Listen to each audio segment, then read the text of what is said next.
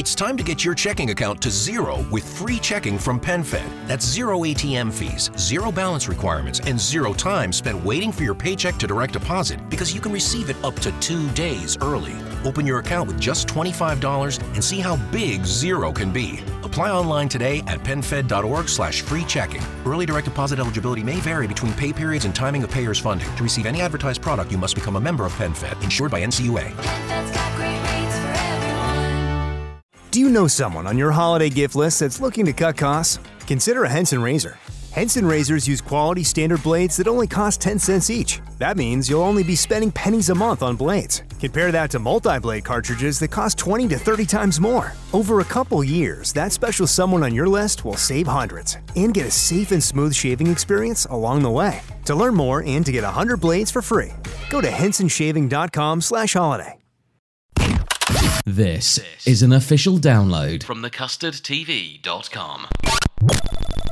It's the Custard T V podcast, the podcast uh, for T V lovers by three T V obsessives. Your obsessives this week are, by no surprise, me, Luke, editor of the custard t v dot com, Matt in the Northern area. I am here. And uh, Sarah Hughes from The Guardian. Hello. Hello. You're in an empty house. I like the way you've you've shunned your family for the purposes of this. I know, it's amazing. That's nothing I won't do for T V, you know, and for you guys. If you were smart about this, you could just tell tell them that you've joined the podcast and you need time to yourself every Saturday. I know, it'd be brilliant. Never come back, guys. Maybe I'll just take control of the whole house and but cast them out on the street. I liked um, it earlier when you said one of your kids has got a friend round, because they haven't got a friend round because you've sent them away.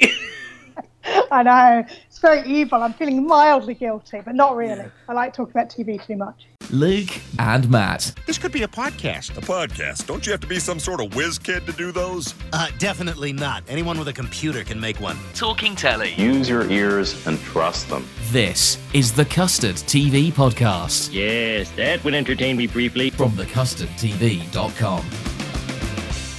On the show today, we'll be talking about four shows, four big shows this week.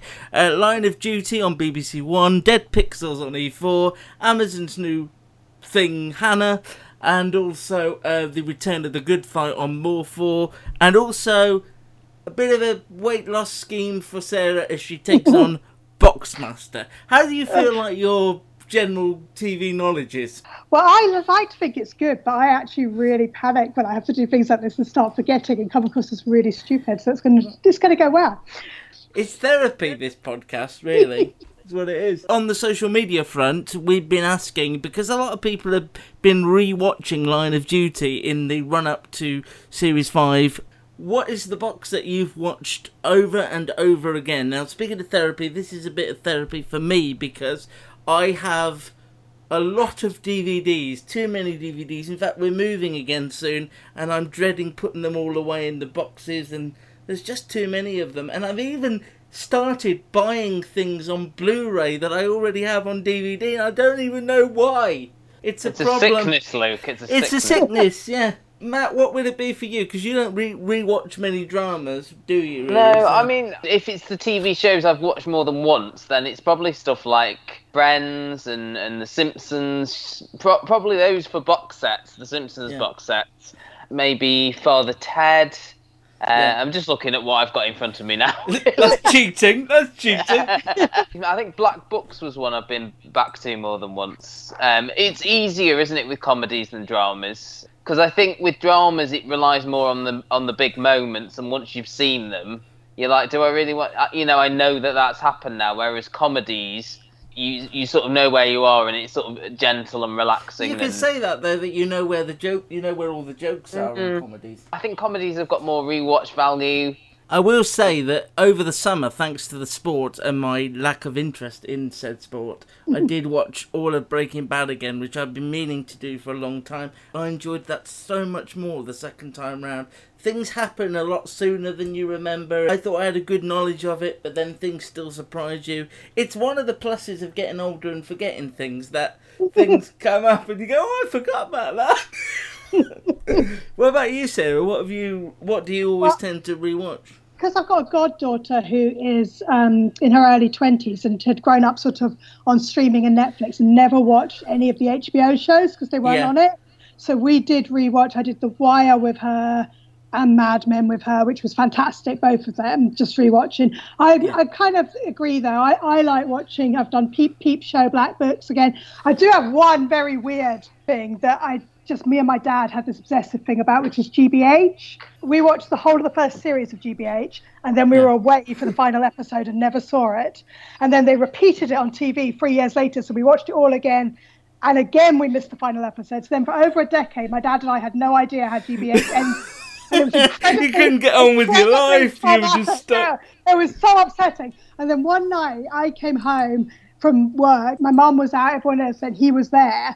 And it was as we were sort of flicking through the channels, they went, and now the final episode of G B H. And this was. So you immediately went out. We sat, we watched it, but then after that, we actually bought it on D V D just yeah. to rewatch the whole thing through. So that's yeah. probably my pick, actually, just because Gosh. it was such a it was a fifteen year wait. But what, what was it like watching The Wire with somebody so young? I mean, it's quite actually, a slow burn, isn't it, The Wire, no, when you start? She loved, she loved it. She absolutely brilliant. She was completely addicted from the beginning, which really helped, because then she was like, we have to just sit here and watch the whole thing through.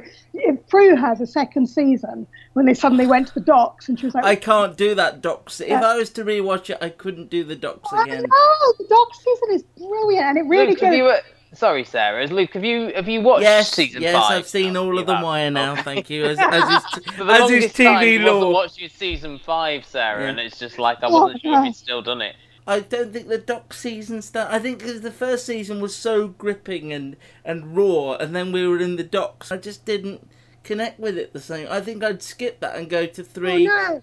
Yeah. It really bears rewatching, because if you look at all the sort of things like news reports about the county lines and how people get drugs out and now in the city, that season with the docs is exactly that. And they've got all the stuff like the Greeks having the drug, it's like the Albanian drug trade here. It's amazing the way it actually links it all together. I think it's a really, and it's the season that's got the wake when they play the Pogues, which is also great. That is true. See how easily influenced I am. I'm already thinking, yeah, I really like the duck season of The Wire. What did, um, what was her favourite out of all the, the boxes you showed her? What was the one that she the really wire. enjoyed? It the was wire. The Wire. Yeah, she liked Mad Men, but The Wire was the one that really, and we did The Sopranos as well, but yeah. The Wire was the one that she really, really loved. I feel like The Sopranos, because we I came to that late. Because we were talking before about living in the States, and when I lived there, we didn't have any of the H B Os or the Showtimes or anything like that. So I was just exposed to network television and thought everything was awful. uh, and and so when we got back, I was able to sort of fill in all the gaps and did my Nurse Jackies and my Breaking Bads and The Wire and things when we were back here, because it was easier. They are still... Great box. Did you actually have a D V D box set for them? Yeah. Yeah, yeah, that's the way you got to do it. For all of, yeah, it is yeah. the way to do it. Because like Oz as well, we did like that. She liked Oz, actually, because Oz is mad. That's bonkers. I love Oz. It's the most insane show H B O did. I think it's fantastic. Matt, what did the lovely people at social media have to say? Just bear with me. There. Okay. Deborah that's Shrewsbury. Your only job. It's yeah, not... I know. um... Deborah Shrewsbury at Shrewd Kitty says, um, The Larry Sanders Show. Still go back to dip into that one. thirty Rock, which is another one of mine, uh, multiple times. Uh, Mad Men, ditto. Sopranos, ditto. Yonderland, ditto. I could carry on, but she hasn't. Um, Beth Wright at Beth Wright twenty-six says, Happy Valley so many times. Um, that basement scene, and then she's just put like a shocked face emoji. Um, I like how you bring Twitter alive with these. Yeah, I do. I, I try my best. Lauren Jones, she said three. She said Life on Mars, Sopranos, and Shameless. And then when you pushed her for, for more information, she says Life on Mars is my favourite show ever. It's so well written and the cast are perfect in their roles. Every episode was great as a standalone piece of drama. Trying to describe it to someone who's not seen it is so hard because it sounds ridiculous, but it just yeah. works. Uh, she says, Sopranos was groundbreaking at the time, shocking in parts and really well written. Tony says, I bought the entire Skins box set recently. Will be the third time I've watched them all. He says the gang are just incredible actors. That's a bit of an odd one, because you can watch all that on, on All four. So I don't and know why. And you have to sit through adverts on All four. Uh, uh, I know you have um, to get up occasionally to put the next disc in, but it's not as bad as sitting through adverts. Yeah, but I really like All four. I'm going to controversially say that I think there's better television on All four than Netflix. Yeah, well, I would agree. Yeah, I it's only the adverts that, that yes, puts... It is. See, if you'd have had All four all those years ago... Oh, no. Then we go to the, the space event. At the space event, uh, say only two, Breaking Bad and Line of Duty. So that's both ones you mentioned there, Luke. Gordon G. Donaldson says, I've bought every series of Line of Duty off iTunes thrice. As the Why? box set is growing Why? larger. He says in capitals, that's how much I love it. I don't know him, but I feel like you really captured his yeah, essence there. I try my best. Vicky Newman says, Line of Duty, Peaky Blinders, Inspector Morse, and Pride and Prejudice. I've rewatched Peaky Blinders a lot, actually. I, I sort of probably failed to mention that fact. Well, I'm sorry, you had your time. I know. I thought you were, I thought you were going to say Inspector Morse, if I'm yeah. honest. April Taylor says, State of Play, uh, the yeah. T V version, not the crap movie, and also Spaced. Penny, at Penny Blogs, has got an interesting one. Michael Palin's Around the World in eighty days. Oh. Absolutely love it. Gave me the inspiration to travel.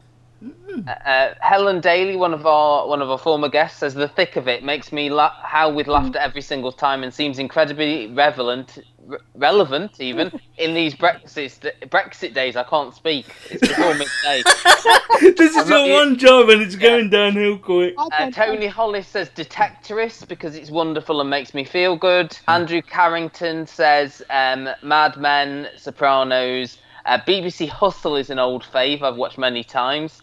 Uh, and The Night Of, which is something that um, Ed mentioned last week. And finally, Elaine Penn says, Breaking Bad, no explanation required. I mean, I've watched Cracker so many times. I mean, I think that's a brilliant show to rewatch. I must have seen each episode of that multiple times. Time that Christopher Eccleston is stabbed still gives me butterflies. That really, you're right. The, the writing really stands up on Cracker as well. So every time it gets better, those yeah. That's a really good call. In the meantime, we've got four shows to talk about, and there is one this week that has been all over social media. The cast have been all over the T V. It has just been everywhere, and the anticipation for it is almost too much to bear. I'm talking, of course, about Amazon's Hannah, which which is all, all there to stream now. Do you want to just walk us through the basic building blocks of this, Matt, and then we can... talk about um, what we thought of it. So this is a um, new eight-part series for Amazon. It's been adapted from a twenty eleven film by the uh, co-writer of the screenplay, David Farr. Hannah is a um, teenage girl who spends her, who spent her entire childhood being raised by uh, a father in the woods. And this is after we see the opening scene where um, he helps her mother escape from the hospital with her as a as a newborn. And then the mother is killed. She sort of doesn't know anything but this life. But then we see her sort of meet a Polish boy who's felling trees in the woods. And this sort of inadvertently leads the people who killed the mother years ago to track her and the father down again. And at the end of the first episode, um, she um, willingly gives herself in to let her father escape. Okay, we don't need to watch that again.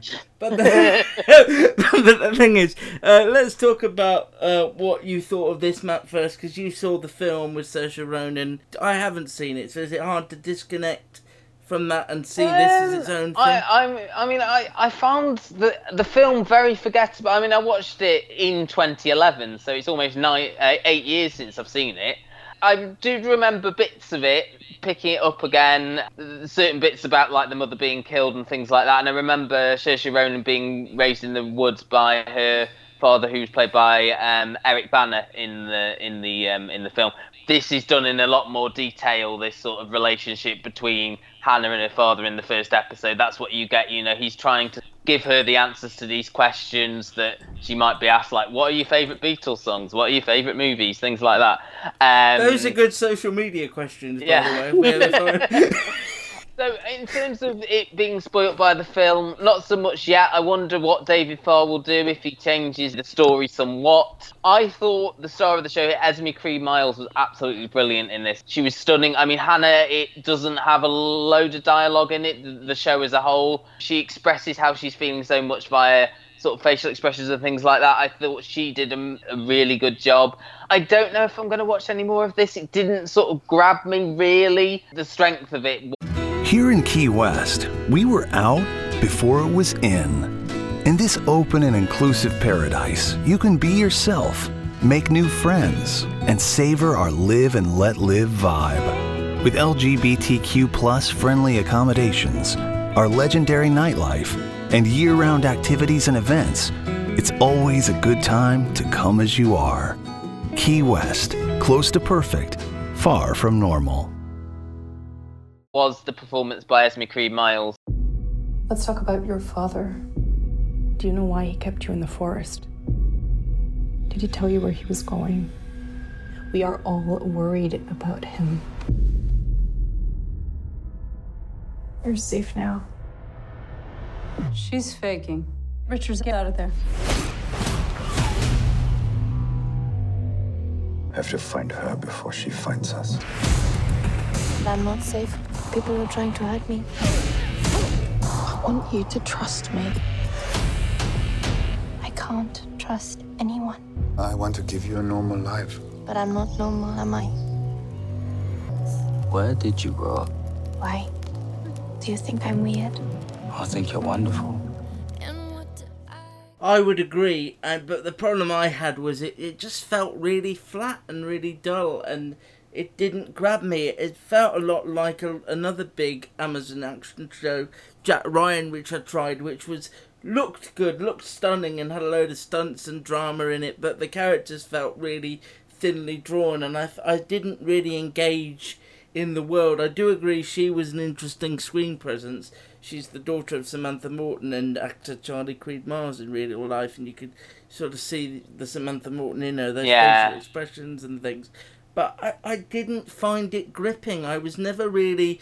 It's that phrase I always use where sometimes a show grabs you and you're you're sort of in it and invested in it, and other and, times it does feel like you're behind a pane of glass just watching yeah, something. It wants you to watch all eight rather than just get your impression from the uh, first. This is almost like a prologue, isn't it, rather than uh, an so opening I'd, episode. I object to that in a way. What about you, Sarah? How do you feel? Yeah, I mean, I wasn't a massive fan of it, but I do think she's fantastic in it. And I did really like the end, the very end of it, where I thought was actually quite good. But I was quite bored for the first. Yeah. And also, the problem I have is I just feel it's a story that's been told so many times. You know, we go all the way back to Leon, and it's like, young girl is an assassin. I'm like, yeah, yeah, okay. It's it's perfectly competent. It actually felt quite a lot like those sort of those versions of those network U S shows you mentioned mm. before, where it's sort of done on a perfectly all right level. You know, if I was flicking through T V on a Sunday night and it came up, I might go uh, and watch twenty minutes of it and see how it grabbed me. But it didn't. I don't personally find Joel Kinnaman much of a screen presence. I feel like that about the version of The Killing that was remade as well. He just doesn't doesn't grab me as an actor, whereas I thought she was very good. And once it got more onto her, I was interested. And you talk about the American version of The yeah. Killing. Mireille Enos is also She's in also this there, as well, yeah. yeah. I think one of the big um, differences between the film is that the film had a, a sense of urgency about it. It felt very fast-paced. I remember it being really sort of well-edited and things like that. It's got a soundtrack by the Chemical Brothers. This was the antithesis of this, really. It was sort of slow and plodding because we've got eight episodes to tell this story. You know, we've got whatever it is, like six hours or something, whereas before we had ninety minutes. So it does feel a little bit strung out if, if it's just the same story they're telling and there aren't any other bits. What was like a fifteen-minute bit in the film being stretched out to forty-five minutes. I just find it, I found it completely humourless as well, and, and yeah. just took itself way too seriously. I would not want to sit down to this on a sort of a rainy Sunday. It just bored me to bits, but I stayed with it because I knew I had you two watching it, but otherwise I probably would have given I, up. I think the trailer suggests that obviously now we're out of this world and you see, you've seen Hannah in other situations experiencing the bigger, wider world. Um, but the, this first episode, I don't think, it sounds like it didn't do enough to grab any of any of us. No. Um, because I think the pacing was an issue, really. Yeah, they spent too long in the woods and building up to getting into the cabin as well, mm. with all the and, and it's convoluted. You don't know where's who's involved in what. I, yeah, I was just. Yeah. So we, we we've spoken about this on the podcast before when when we watched Afterlife with Ricky Gervais, and he said, "Oh, you got to watch all six as like one big two-hour film and things." How do you stand on?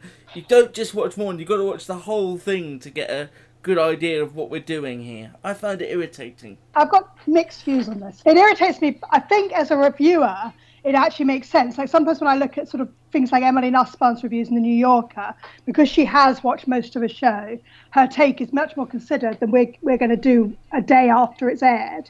And mm. so I do see the point of that. But I find this, I, I, I'm going to sound like I hate Netflix, but I really do think this is a sort of a Netflix issue because because they want you to binge it, everything is supposed to be similar. And it means you've got no structure. There'll be blabby episodes in the middle of everything where they just sort of are dragging it out to get to that point. There's mm. so little editing. I think it's wrong to say, oh, you can't make it, because actually the opening episode should grab you, because why else would you tune in? In the same way, like with Afterlife, for example, which I didn't think was deserving of the praise that it received that I saw online and things. But if you think, oh, you got to watch all six, make it a film. Don't make it half an hour episodes that we can dip in and out of. Make us sit through a whole two-hour film in that, in that case, you know. Yeah, I mean, shows do get better often as they go on, and I'm a big fan of revisiting something at the end of its run to see how it's done, but I still think you can't make it with the intention that it can only stand up in that way, because that that actually leads, I think, to shows that, that just flail around a lot of the time, that, that aren't saying, that think they're cleverer than they are and probably aren't saying as much as they think they are. See, something like Russian Doll, which I adored, I was going to watch that because I felt connected to the characters, I was interested in the world, I was fascinated by the, what her dying all the time yeah. actually meant. You know, I already knew I was invested in that and was going to continue, and got to the end and found it really enjoyable. But I think it all comes from that first episode, whatever yeah. you're watching. And I think that's true of Killing Eve. You look at the beginning of some of Killing Eve's opening, talking of assassins. That is a yeah. great opening episode. And you go with it because you want to know more about those two characters. But you want to know more about Villeneuve from the moment she puts the ice cream in that kid's... Yeah, you know, it's just... because it's a grabby thing. I like the idea of us having a new segment, Matt, called Speaking of Assassins. Don't know how often it will come up, but we'll That's use it. Man. There's a lot of yeah. assassin shows out there. Barry's back next week. We could use yeah, it. Yeah. Game well, of we Thrones. Were, yeah, we were talking last year at the end, our sort of end of year list, weren't we? How many of our favourite shows centred around sort of killers and, and people, you know? Because we had The Americans, we had Versace, we had Killing Eve. Loads of great shows that, that featured assass- like cuddly assassins was like the theme of last year. Why don't we talk about the actual big show that everybody's been talking about and, and really looking forward to? This one's Line of Duty, which is back after a two-year break. It's Series five. It aired on Sunday on uh, on B B C One. Um, and this one is perhaps a bit of a departure from the ones before, where we've had a guest lead and the A C twelve folk investigating them, because this was the start of the... end, I suppose, of the Balaclava Men storyline. And I have to admit, as nice as I was to all the P Rs that I met for Line of Duty at the screening, and excited as I was, I was a little bit apprehensive going in, because the Balaclava side of the story has never been my favourite bit about it. So I was kind of worried about if it's going to take over the whole series as an arc, am I going to be as invested? And it didn't take very long for me to be proved completely wrong, as I did really enjoy this first episode, which centres on a team of sort of clandestine cops led by Stephen Graham and a new actress that I should have looked up the name of, Roshenda Roshenda Sandal or yeah. Sandal uh, is is is with him as well, and they are sort of they're they're a cop. Is she with him? See, that's interesting. Well, I no, didn't... she's she's with him in the sense of they're working together. Are they? I Are you I, sure I, you've seen I, I didn't first? Get that either, Luke. Oh, God. I, I... I need to rewatch it. I've written a whole recap.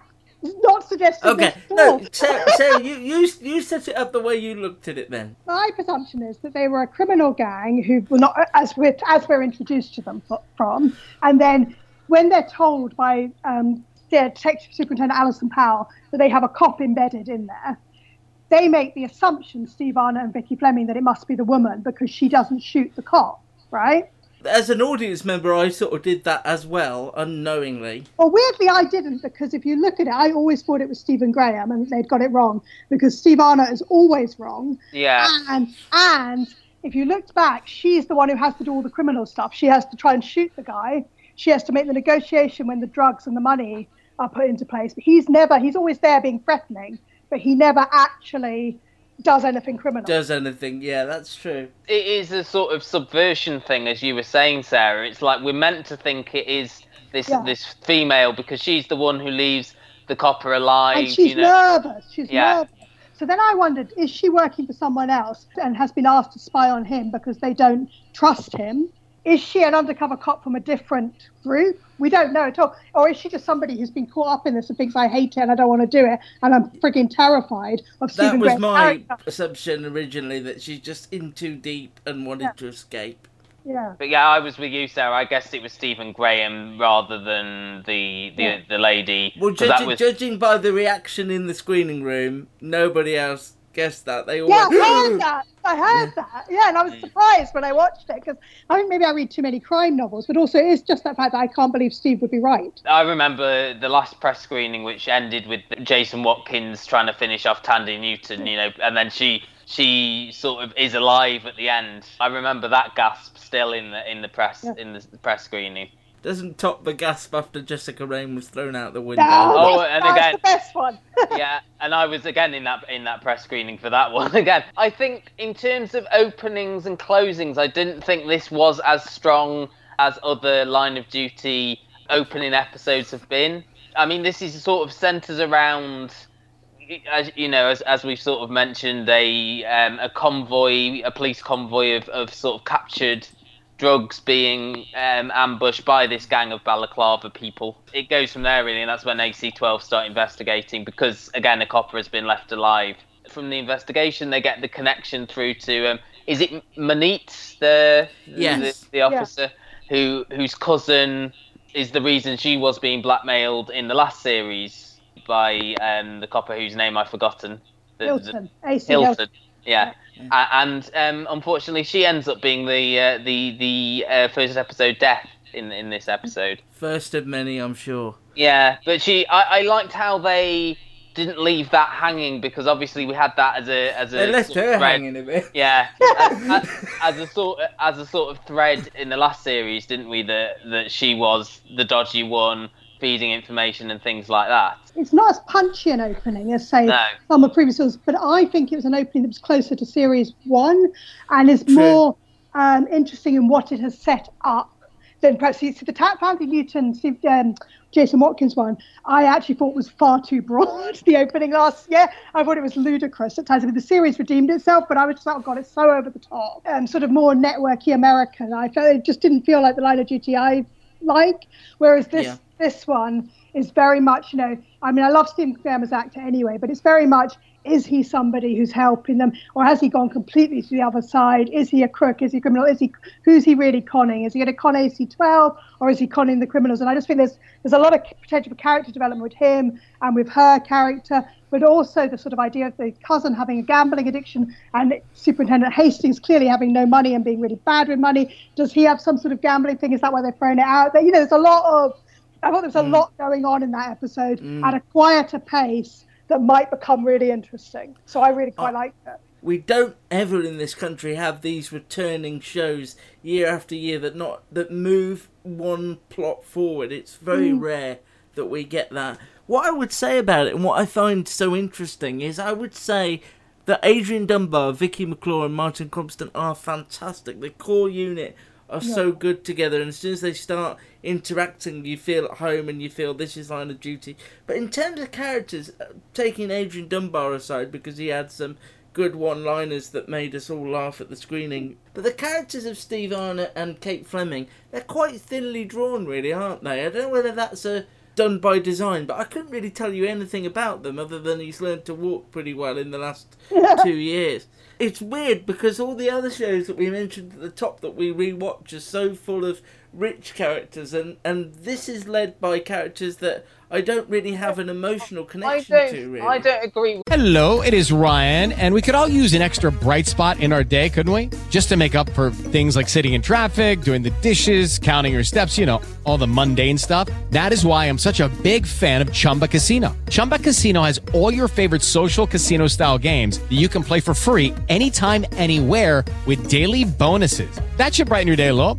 Actually, a lot. So sign up now at chumba casino dot com. That's chumba casino dot com. No purchase necessary. V G W Group. Void where prohibited by law. See terms and conditions. eighteen plus. With Lucky Land Slots, you can get lucky just about anywhere. Dearly beloved, we are gathered here today to... Has anyone seen the bride and groom? Sorry, sorry, we're here. We were getting lucky in the limo and we lost track of time. No, Lucky Land Casino. With cash prizes that add up quicker than a guest registry. In that case, I pronounce you lucky. Play for free at lucky land slots dot com. Daily bonuses are waiting. No purchase necessary. Void where prohibited by law. eighteen plus. Terms and conditions apply. See website for details. We're thinly drawn, really. I think these are people whose life is dominated by their work. And I yeah. think you, Jen Mercurio drops little hints about personal life throughout, you know, Kate's relationship with her. I, I think she was married and her son, and they sort of... Well, we do see a brief home life yeah, scene yeah. in this as well. What, but, what was interesting about that is I couldn't have bet money that that was the husband she got back to, or whether it might be a no, new man. yeah, I, no idea. I can't remember, because in it would be series three when she and Dot are having a heart-to-heart, aren't yeah. they? And she's estranged from, from her family at that stage. And now and now she's sort of back with them again. Steve has sort of a wandering eye for the ladies, doesn't he, and things like that. And, we and a see tendency him on... to sleep with witnesses. Yeah, and we, we see him we see him on uh, on Tinder, don't we, in this first episode? Yeah. So there is little bits, and, and the stuff with, with Hastings. We saw his you know we saw his marriage crumble, didn't we? Mm. Because he decided to go against uh, Mark Bonner's character, I think, wasn't it, in series yeah. two.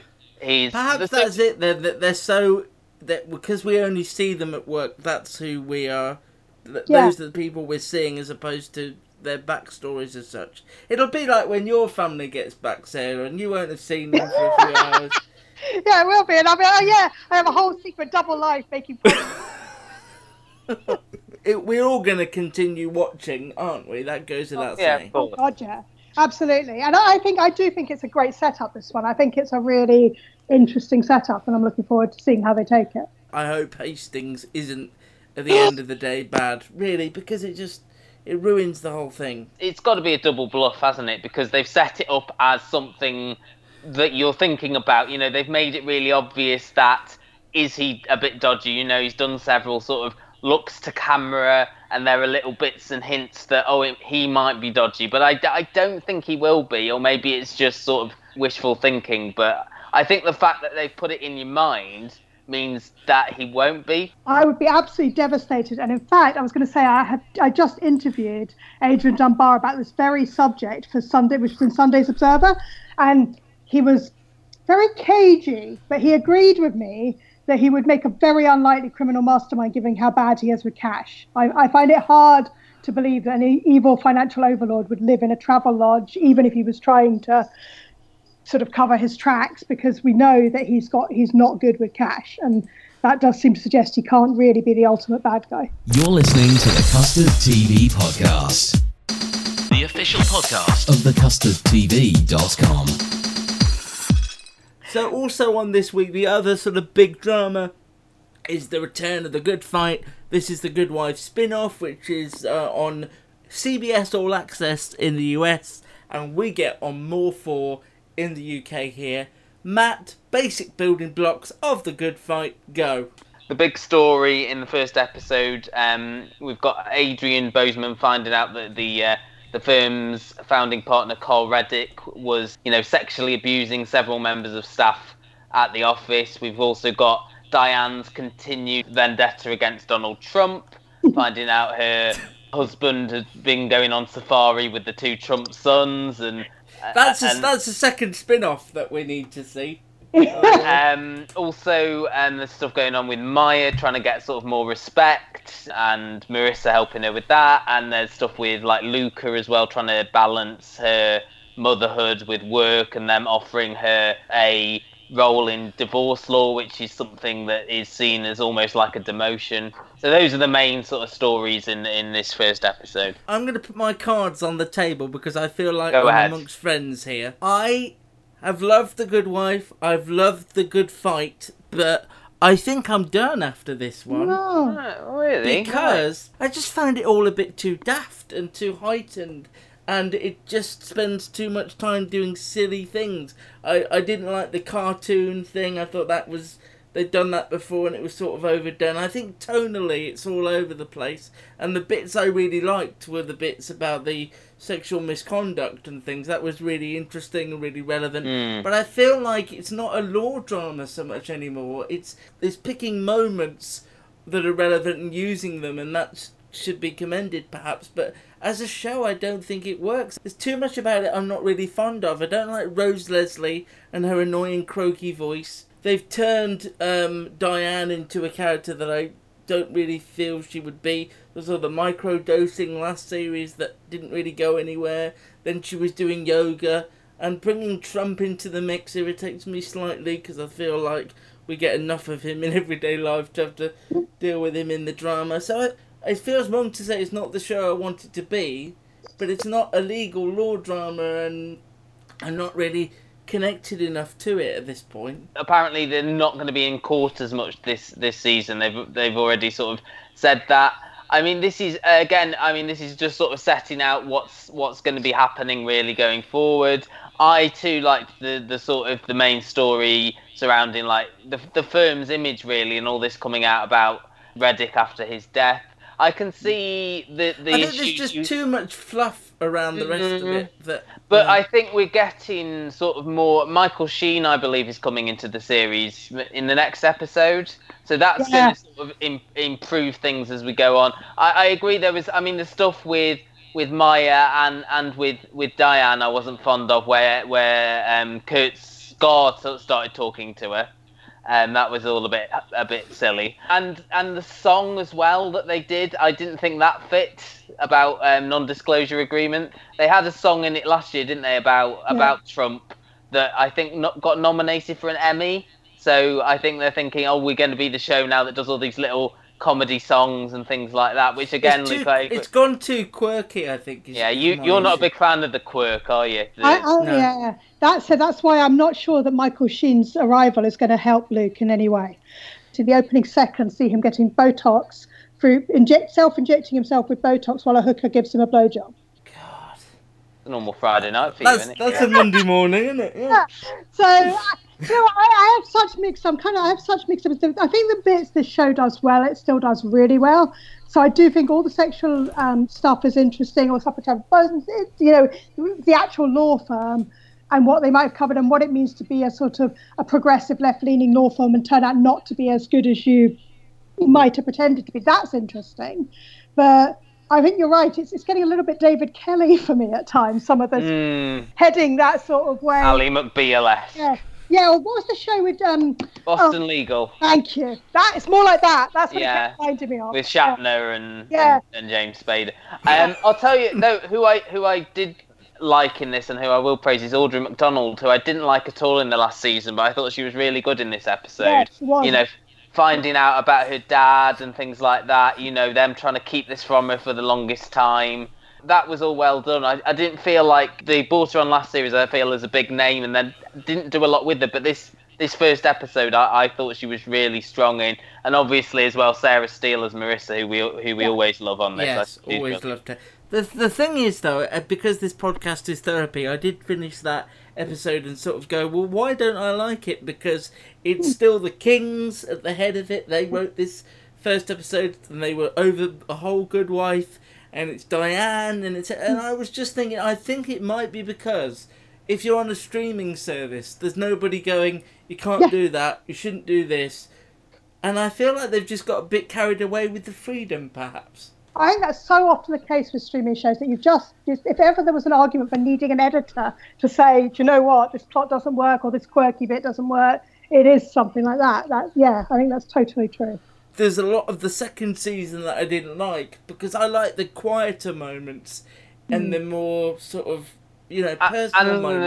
The, and the court, the, the the you know, the courtroom scenes and things like that. The cases where there wasn't really. I mean, they had the stuff with Reddick and things like that, but they there wasn't like someone coming to the law firm saying, "Can you represent me in this first episode?" And yeah. I think that there's going to be less of that going forward. So if that's what you sort of latched onto in these in these yeah. series, then that's not going to be something that that is going to happen as much. Is Michael Sheen zany? Yeah, it's and over the so top. So that, that's going to irk me as well, isn't it, I think? Yeah, I was going to say, he's like a, a sort of ultra-slick, showman-y type lawyer, and he has to work with Rose Leslie, so that's not going to help you any. Although it is quite funny seeing him sort of destroy her plans.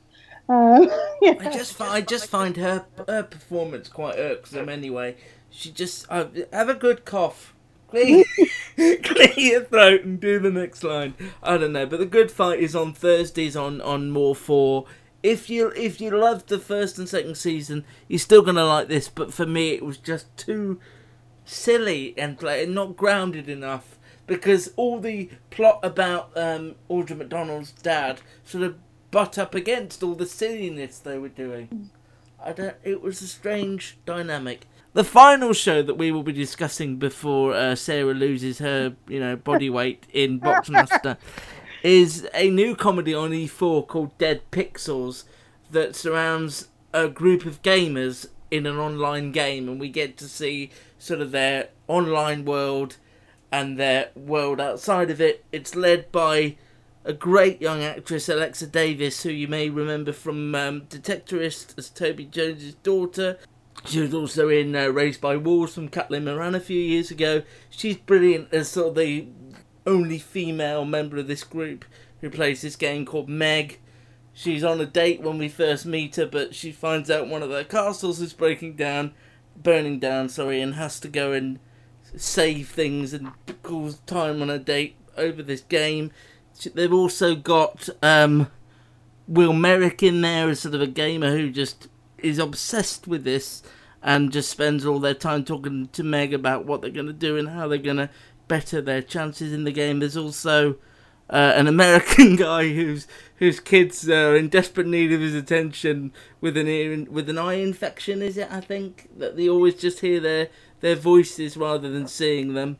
It actually is a very sweet-natured show, and it's a show about gamers that makes them real as opposed to nerds.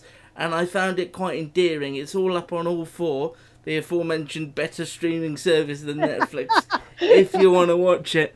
Sarah, when I talked about this to you before we recorded, you said it grew on you. So how many of these have you seen? Well, it was actually even the I've seen three of them, but it was actually the first episode that grew on me. Because when I first was watching it, the first few minutes, I was like, mm, I don't know. And then I was like, oh no, this is actually really good.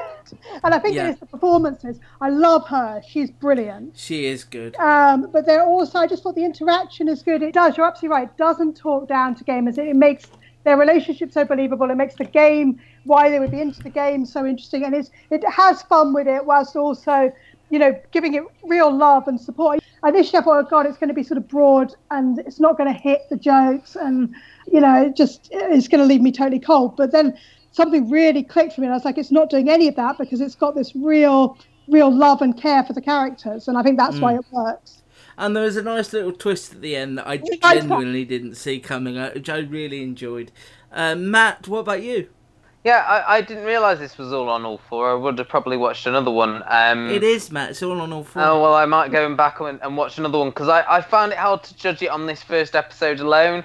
I, I agree with you, too, that um, Alexa Davis is fantastic. I also like Charlotte Ritchie in this. She was like the flatmate who's sort of completely bemused by this whole online gaming world, isn't she? And... and does things but like... again, doesn't mock her for it. She no. just sort of accepts her for... for They're all like outsiders in different ways, aren't they? Because she almost feels like a little bit of an outsider herself, even though she's like this this perfect girl. You know, she, she buys a flute for some reason in the first episode.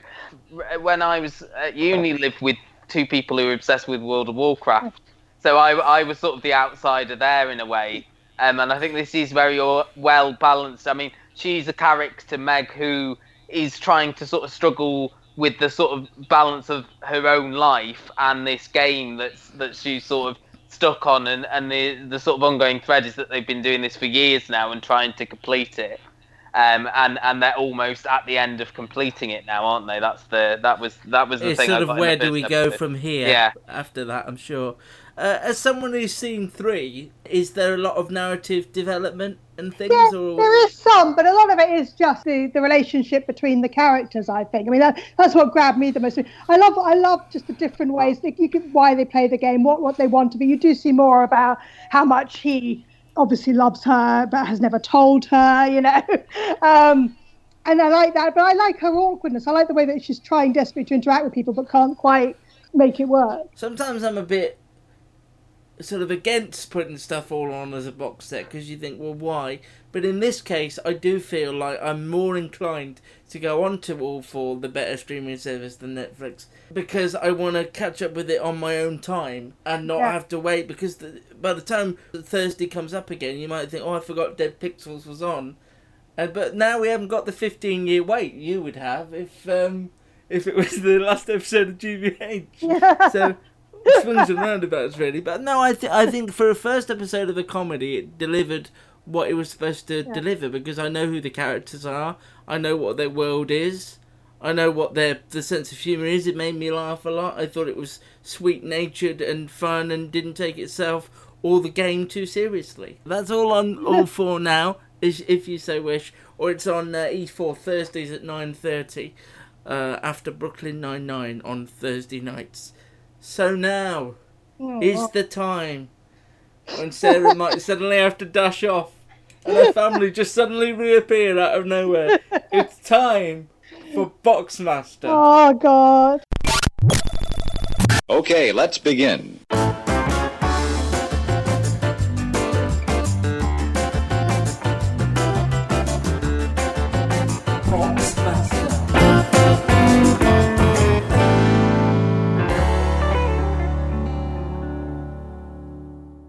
Matt, over to you.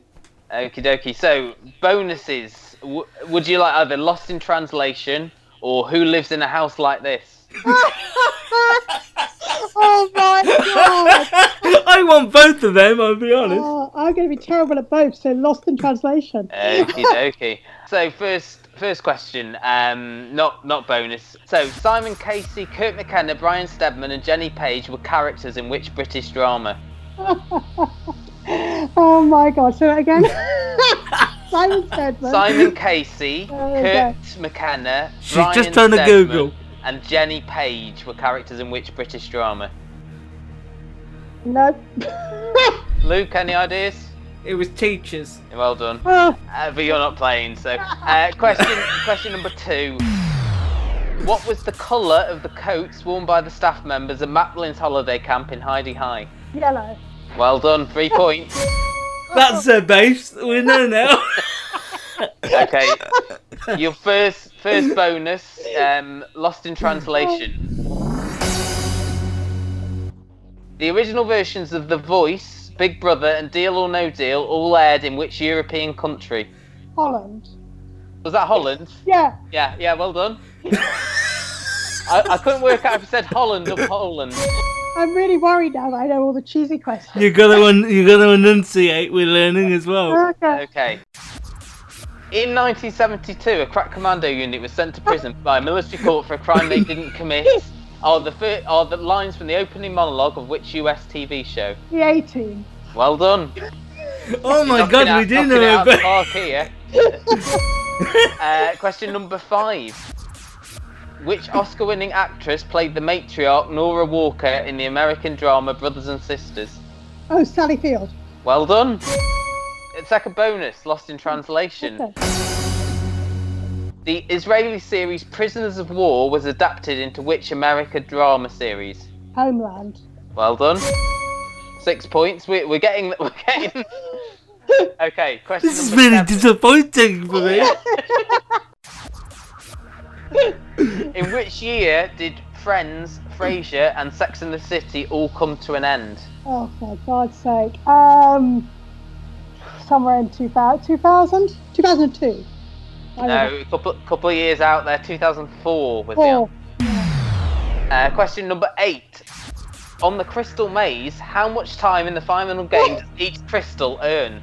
I have no idea. How did it get? Um, ooh, five minutes. No, it, it's five seconds. Oh, for fuck's sake. Your final bonus question on Lost in Translation.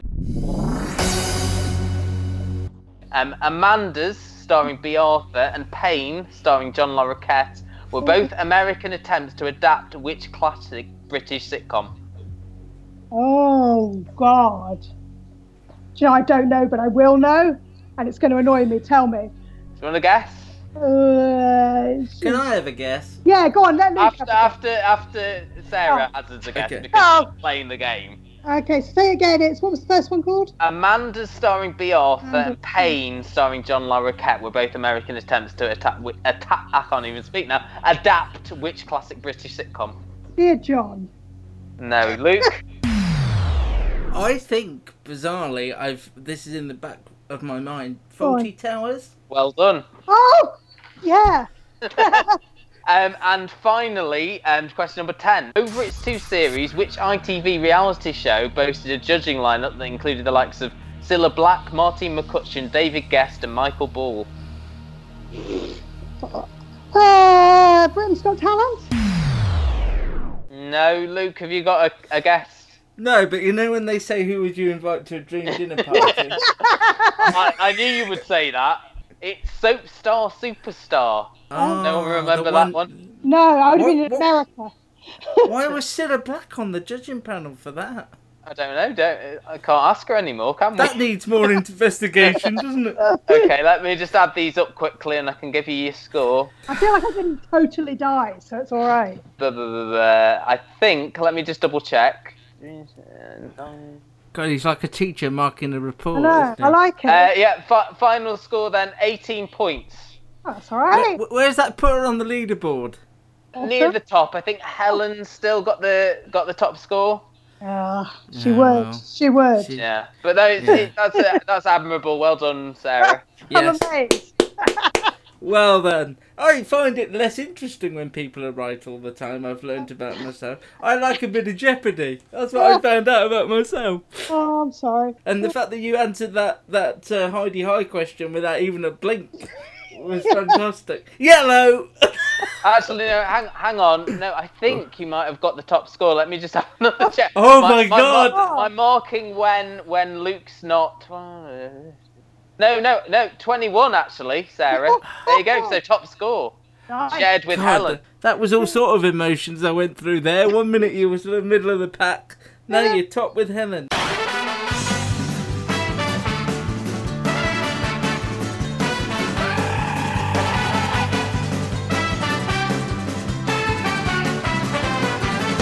We're going to have to get you in to fight it out if nobody can beat twenty-one. That was really fun. Thank you ever so much for oh, that box. Thank you. Thanks, Sarah. That was great. I really enjoyed it. Cheers.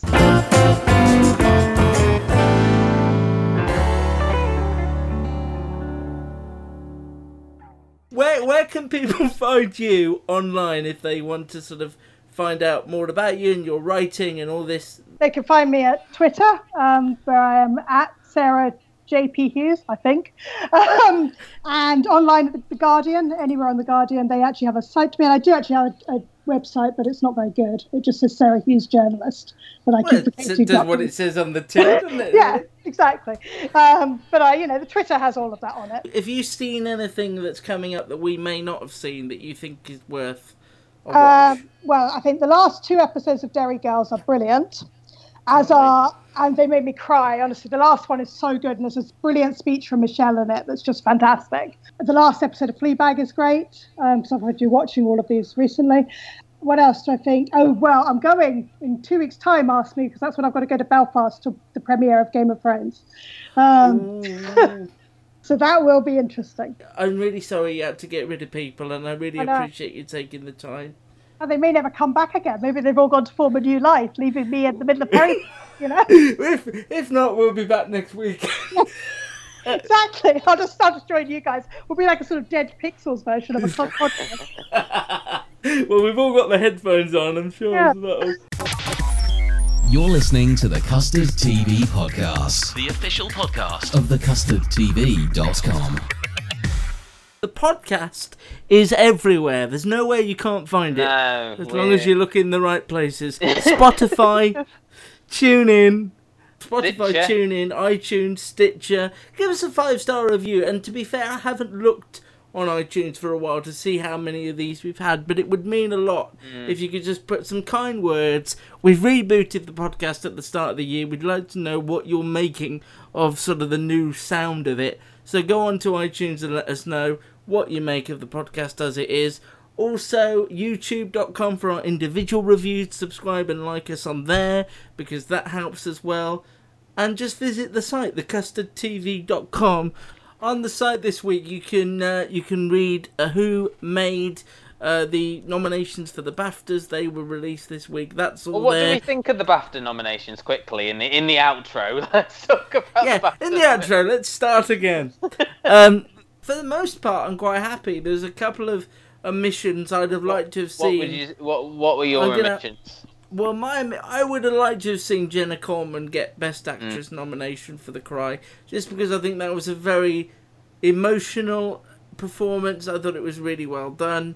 So I and would could have, the series very well.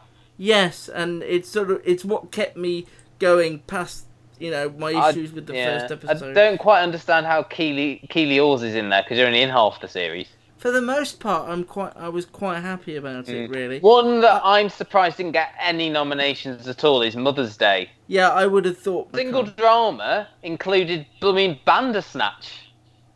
Yeah, see that. That's... Um, I can't remember off the top of my head what else. There was a Channel Four one that I'd never heard of. Mother's Day. The performances in that from Vicky McLaurin, from um, yeah, so Anna Bagwell was... Martin. Um, and, and the other odds nomination, there's always one that you go, what? Um, and this year it was Billy Piper in Collateral being nominated yeah, in Best Supporting there Actress. There is always one. Uh, single drama, just for those who, who want to know. Bandersnatch, as we said. Killed by My Debt on B B C Three, which, to be fair, I didn't see. Through the Gates on the Edge on Channel four, That's which again, the one I... I didn't see. Yeah. And Care, which obviously was going to be... And again, no, no acting nominations for Care. Again... Um, no nomination in Comedy Actor for Charlie Cooper, even though Daisy May Cooper is in there for Comedy Actress and again. Also, what, why is um, Steve Pemberton in there but not Rhys Shearsmith? I mean, if I was him, that would irritate me uh, because I don't. Both uh, yeah, I suppose parts. it's the it's the parts they've played. Maybe if you think about inside Bernie Clifton's dressing room, he had the more sort of. Rhys often plays the straight role, where whereas Steve yeah. has a lot more, like um, the um, To Have and To Hold as well. That mm. would be maybe they have to submit a certain episode of the show, yeah. and, and it was one of those that, that he's got the main leading role in, because yeah. the the performance in To Have and To Hold, the turn there was, was excellent, and Very and the sort of the revelation about what. what had happened to his character in Bernie, Bernie Clifton's dressing room as well. Those were those were the ones that really sort of stuck with me. I can sort of understand why Pemberton rather than Shearsmith had been nominated there, but yeah, I get what you're saying. Also on the site there, if you we, a show we've not been talking about but is getting a lot of online traction thanks to the the fact that it's on Netflix. Stephen's done a piece on the second part of the O A, which is now on Netflix. And uh, speaking of Stephen, he's also continuing to recap Pose, which is on Thursday nights on B B C Two and is still worth your time very much so. Thank you ever so much for listening. Thank you to Sarah. I really enjoyed that. And uh, we'll be back soon. This has been the Custard T V Podcast. Bye-bye. Take care. I do like that. Rate and review us wherever you find us. I think that it's programs like this that help people realize that they're not alone. Search The Custard T V on YouTube, iTunes, and Facebook. Hello, it is Ryan, and we could all use an extra bright spot in our day, couldn't we? Just to make up for things like sitting in traffic, doing the dishes, counting your steps, you know, all the mundane stuff. That is why I'm such a big fan of Chumba Casino. Chumba Casino has all your favorite social casino-style games that you can play for free anytime, anywhere with daily bonuses. That should brighten your day a little. Actually, a lot. So sign up now at chumba casino dot com. That's chumba casino dot com. No purchase necessary. V G W Group. Void where prohibited by law. See terms and conditions. eighteen plus.